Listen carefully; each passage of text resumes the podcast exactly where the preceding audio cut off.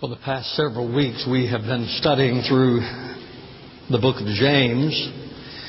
And as we continue today, we have come to a portion of Scripture where James asks the question, How do we know that we know God?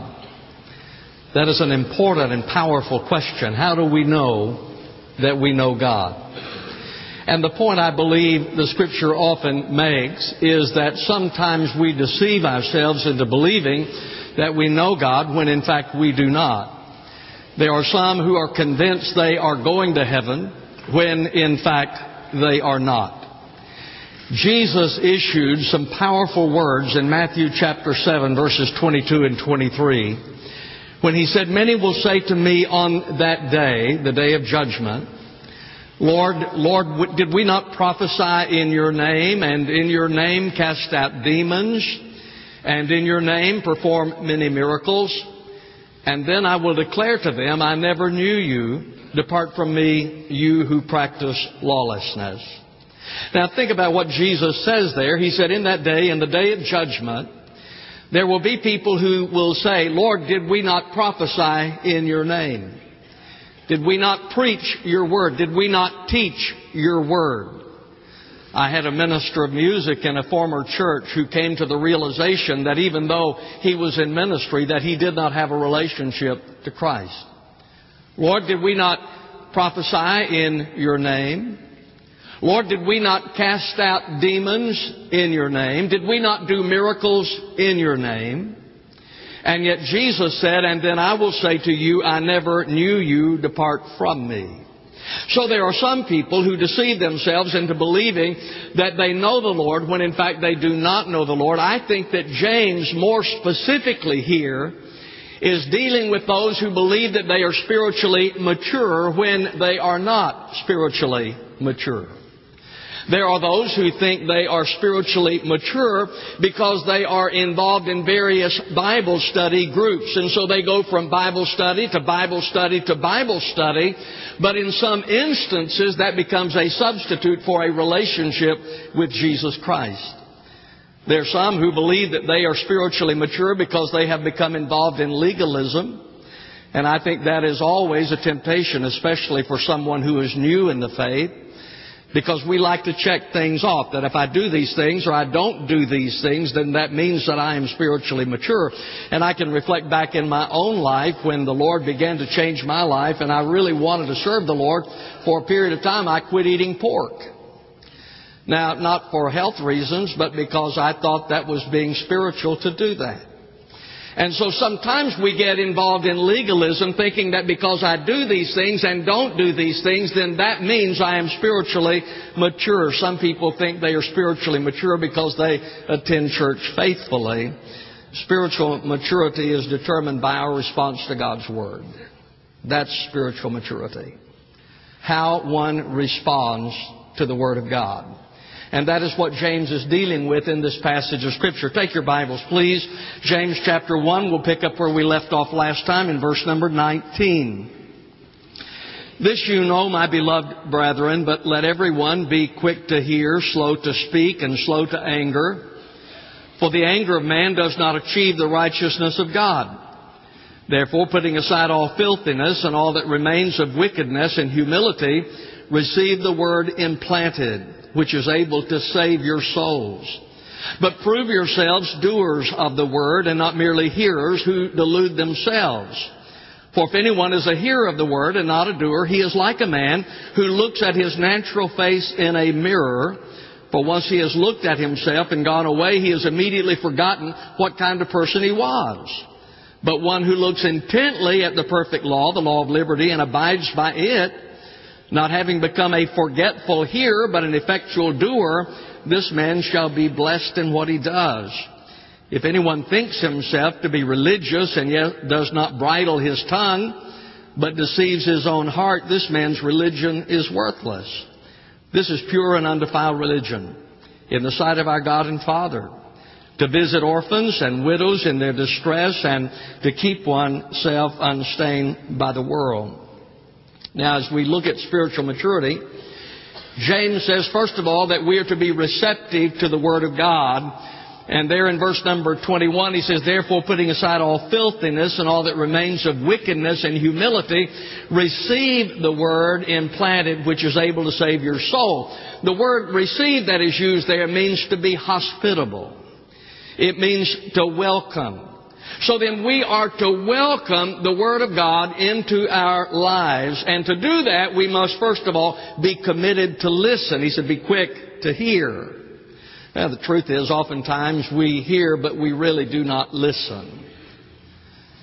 Vicki Young sent me uh, an email this week and said that Bubba went into the doctor's office and went up to the receptionist, receptionist and she said, uh, Bubba, what do you have? He said, shingles.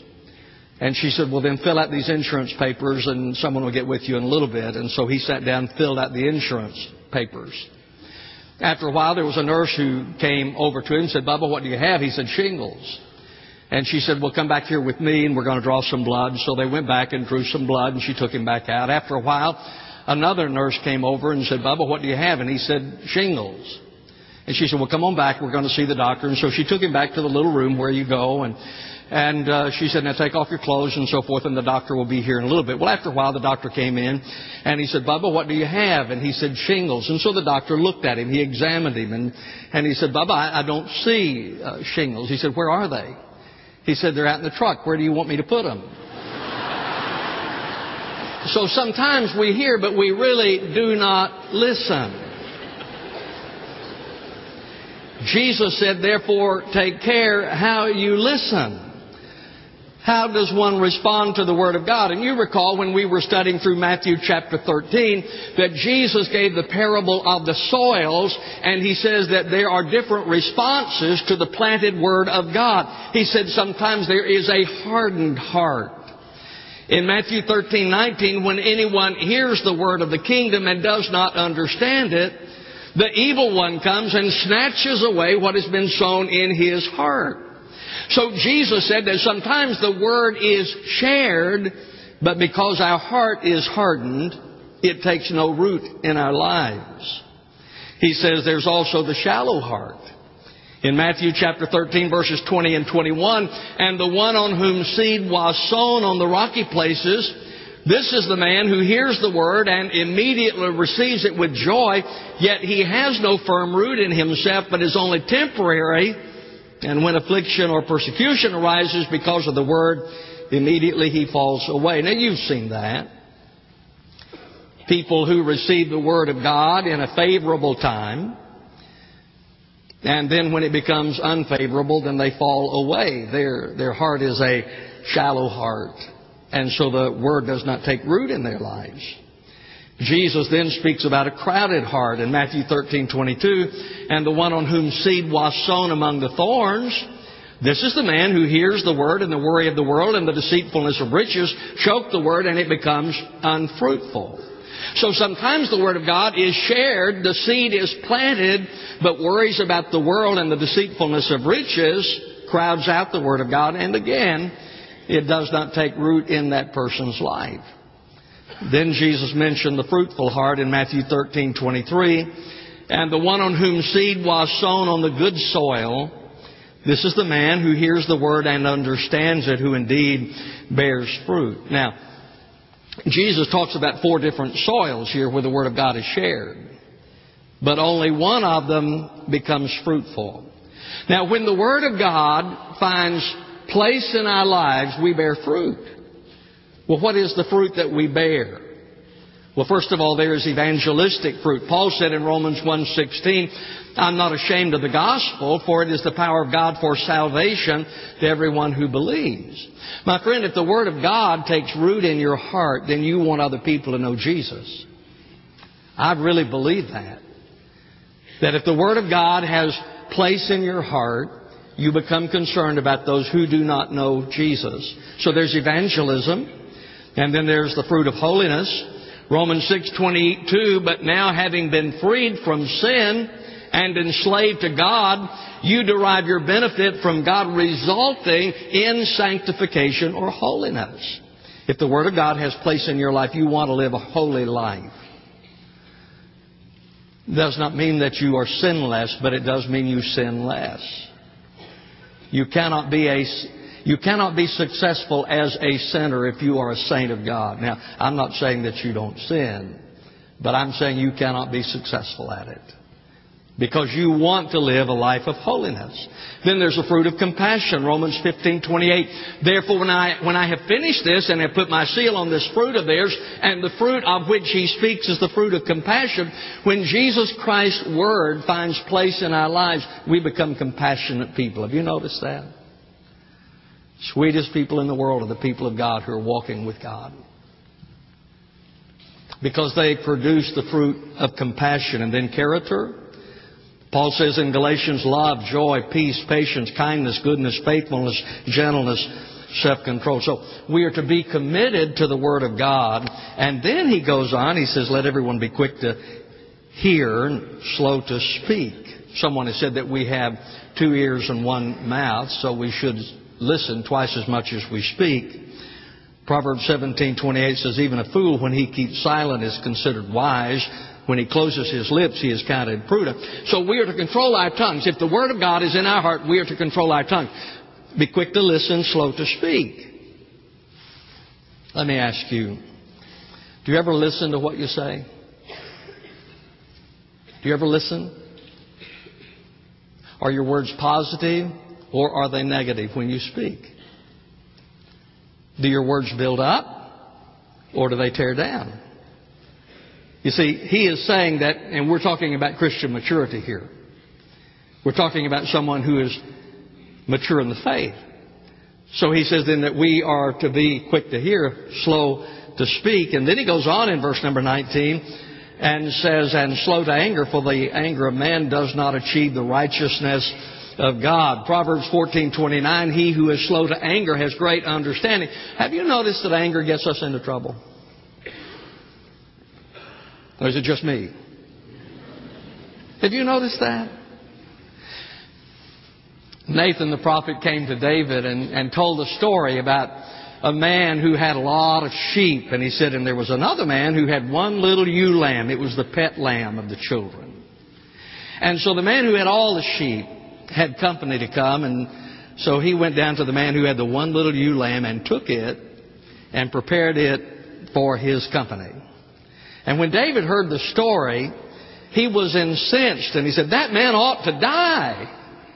Not realizing that Nathan was speaking about David. Anger does not serve us well. Uh, you know the story when Jesus was arrested and Simon Peter took out his uh, knife and cut off the ear of the servant of the high priest? Does not serve us well. I, think that every good teacher knows that a teacher gets more out of a student by encouragement than by anger. That is not only true for teachers, that's also true for pastors. I, I remember in my last church where I was pastoring that I had gone on vacation, and um, so I invited a, a fellow to come in and preach while I was gone, and apparently he came in and really chastised the people. The reason I say that is because one of the ladies caught me when I got back and said, Now, if you believe that we need to be disciplined, then you give it to us. Don't bring someone else in to give it to us. Now, I thought about that later, and what she was really saying is that I'm willing to accept discipline from you because I believe you love us. But I'm not sure about him. I don't know who he is. You see, we first of all have to believe that someone loves us for us to accept discipline from them in a positive manner. So anger does not serve us well. It, does not serve us well as parents. Now, we are to discipline our children, instruct our children, but you ought to not do it in anger. You know that. In fact, it was interesting to me with my two children when they told me as adults that the greatest pressure I ever put on them was to trust them.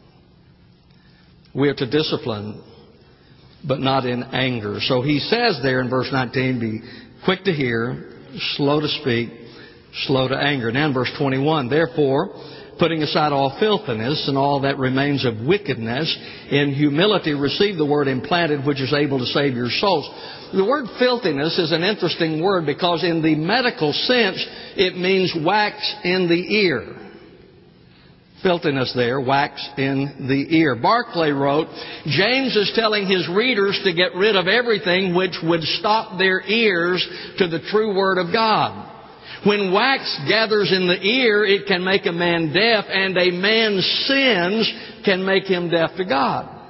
So what he is saying there is that we are to get rid of everything that keeps us from hearing the Word of God. What is it in your life? What is it that keeps you from hearing the Word of God? So he is saying that we are to rid ourselves of that. And again in verse number 21, receive the word implanted. And the word implanted has two meanings. First of all, it can mean innate. Barclay said if this is its meaning here, James is saying that there is an instinctive knowledge of good and evil in a man's heart whose guidance we should at all times obey. And it seems that sometimes Paul uses that word in that sense. Because he wrote in Romans 2, 14 and 15, For when Gentiles who do not have the law do instinctively the things of the law, these not having the law are a law to themselves in that they show the work of the law written in their hearts and in a condition. That innately you know that some things are right and some things are wrong. But the word can also mean implanted. Could be referring back to the parable where the Word of God was implanted in the soil of the heart. I think James could have been using it both ways here, that it is innate in a sense, and it is also implanted. So he is saying that we are to be receptive to the Word of God. If you're going to be spiritually mature, then you must be receptive to the Word of God. That means that you're committed to listen, that you control your tongue, you have a calm demeanor, and a, and a clean life.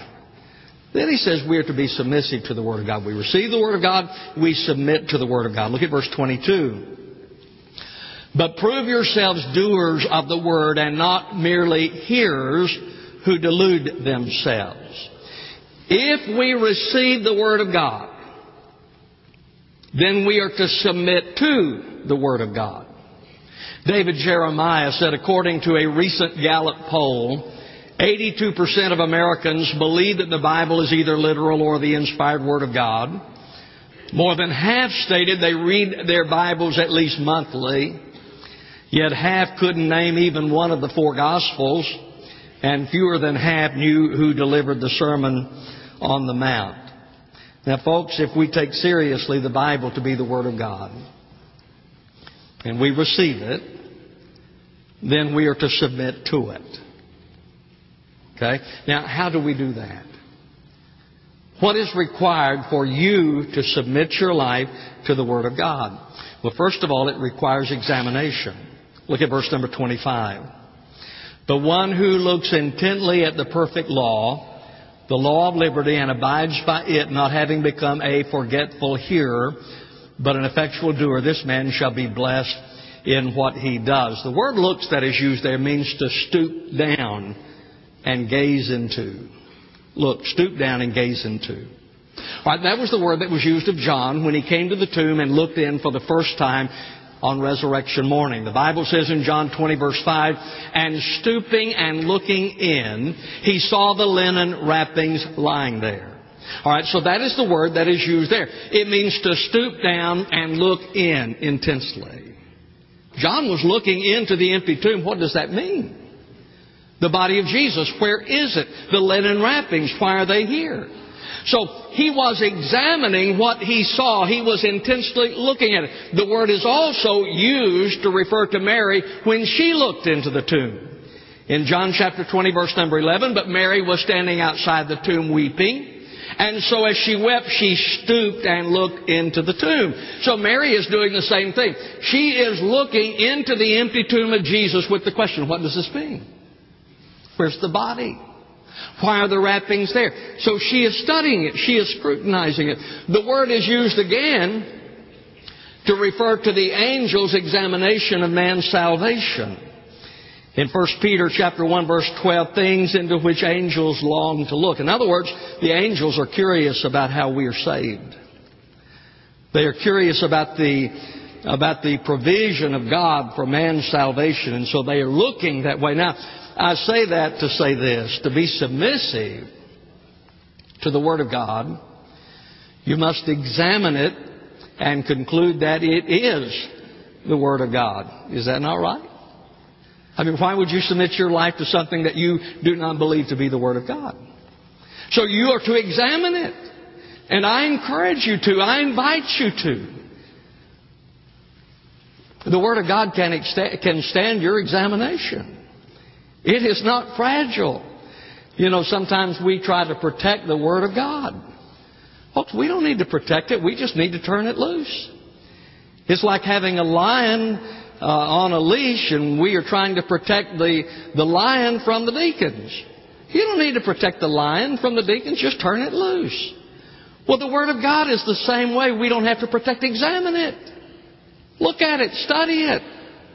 Because until you are convinced that it is the Word of God, then you will not submit yourself to it. So first of all, there's examination and then reflection in verse number 25. But one who looks intently at the perfect law, the law of liberty, and abides by it, not having become a forgetful hearer, but an effectual doer, this man shall be blessed in what he does. Then we examine the Word of God and then we reflect on it. What does it mean? And so he says there in verse number 22 that we listen to it that we might become doers. And then in verse number 23, for if anyone is a hearer of the word, not a doer, he is like a man who looks at his natural face in a mirror. For once he has looked at himself and gone away, he has immediately forgotten what kind of person he was. Now, here is the analogy that, Paul, that uh, James is drawing, or the picture that he is painting. He is saying that many of us get up and we glance in the mirror and we go on our way. Okay? Some of you did that this morning. I mean, you glanced in the mirror and think, yeah, I look all right. And you come to church, and when you get here, somebody says, You got something in your teeth. You see, that's what happens when we glance. We just sort of glance and go on our way and we really don't pay any attention. Well, that's, now, the parallel that he is drawing here is that we oftentimes do that with the Word of God. Every day we get up, we glance at the Word of God, and we go on our way and we forget all about it. It doesn't mean anything to us. It doesn't change anything. It doesn't do anything. Folks, I believe that if we really get into the Word of God, we examine the Word of God, we reflect on the Word of God, we are intently in the Word of God, then it is going to change our life, which is what happened to Job. Job was going through all the difficulties that he was going through, and he was complaining to God that what he was experiencing was not fair. And finally, the Lord met with him, and he said, You know, I've got a few questions for you, Job. And there is this litany of questions that the Lord asked of Job. And then Job said, I abhor myself and repent in dust and ashes. I believe if you and I are willing to examine the Word of God and then reflect on the Word of God, that there will be a change in our life then that will require a response from you. You'll notice again in verse number 22, prove yourself doers of the word and not merely hearers who delude themselves. We must not substitute religious activities for the Word of God, and yet we study the Word and do not do the Word. That's what James is saying. Oftentimes we study the Word, but it does not affect our lives. In fact, it's been very disturbing to me, the studies that have been done, that there is very little difference in the lifestyle of those people who go to church and those people who do not go to church. There's very little difference in their lifestyle. It's one thing for us to know the Word of God, it is something else for us to do the Word of God. Sometimes we substitute talking for doing studying for doing, talking for doing. It's a lot easier for me to preach about prayer than it is for me to pray.